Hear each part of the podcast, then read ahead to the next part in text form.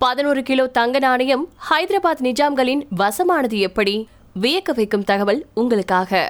சமீபத்துல சைபாபாத் நாணய கண்காட்சியில ஒரு தங்க நாணயத்தின் புகைப்படம் தனித்து காணப்பட்டுச்சு. பதினோராயிரத்தி தொள்ளாயிரத்தி முப்பத்தஞ்சு புள்ளி எட்டு கிராம் எடை கொண்ட அந்த தங்க நாணயம் பேரரசர் ஜஹாங்கிற்கு சொந்தமானது. அது ஹைதராபாத்தி நிஜாம் எட்டு அப்படிங்கிற பெயரோட முஹரம் ஜாவால பெறப்பட்டுச்சு. மௌலானா ஆசாத் தேசிய உருது பல்கலைக்கழகத்தின் டெக்கான் ஆய்வுகளுக்கான ஹெச் கே ஷெர்வானி மையத்தின் இயக்குனர் பேராசிரியர் சல்மா அகமது ஃபரூக்கின் கூற்றுப்படி வரலாற்றாசிரியர்களும் சிபிஐ அதிகாரிகளும் இணைஞ்சு முயற்சி செஞ்சதுல ஒரு சுவாரஸ்யமான நூல் வெளிப்படுது.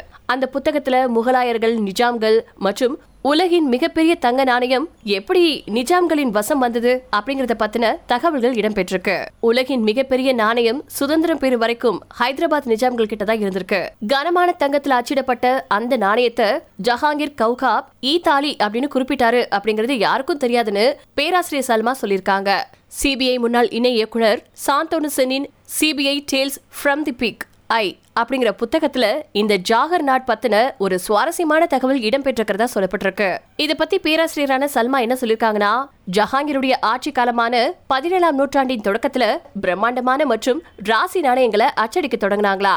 இத்தகைய பிரம்மாண்டமான நாணயங்களை பத்தி வெளிநாட்டு பயணிகளான நிக்கோலஸ் மானுசி மற்றும் கேப்டனான ஹாக்கின்ஸ் இப்படி பல பேரும் அவங்களுடைய பயண குறிப்புகள்ல குறிப்பிட்டிருக்காங்க. வெனிஸ் நாட்டு பயணி மனுசி அவருடைய குறிப்புல என்ன சொல்லியிருக்காருன்னா அந்த மாதிரியான நாணயங்கள் இப்போதைக்கு இல்ல இருந்தாலும் ஜஹாங்கீர் மற்றும் ஷாஜகான் போன்ற முகலாய பேரரசர்கள் அவற்றை தூதர்கள் சிறப்பு விருந்தினர்களுக்கு பரிசா வழங்கினாங்க அப்படின்னு தெரிவிச்சிருக்காரு. ஜஹாங்கீர் தன்னுடைய சுயசரிதையான துசுகி ஜஹாங்கீரில ஆயிரம் தோலா எடை இருக்கக்கூடிய ஒரு தங்க முகரை பத்தி எழுதியிருக்காரு. அதை அவர் ஈரான் ஷாவின் தூதர் யாத்கர் அலி கிட்ட வழங்கினதா குறிப்பிட்டிருக்காரு. ஏப்ரல் பத்து ஆயிரத்தி அறுநூத்தி பன்னெண்டு அன்னைக்கு பேரரசருக்கான பரிசா இருபது புள்ளி மூணு சென்டிமீட்டர் விட்டம் கொண்ட அந்த அபூர்வமான தங்க நாணயம் ஆக்ராவில் அச்சிடப்பட்டது அப்படின்னு அவர் சொல்லியிருக்காரு.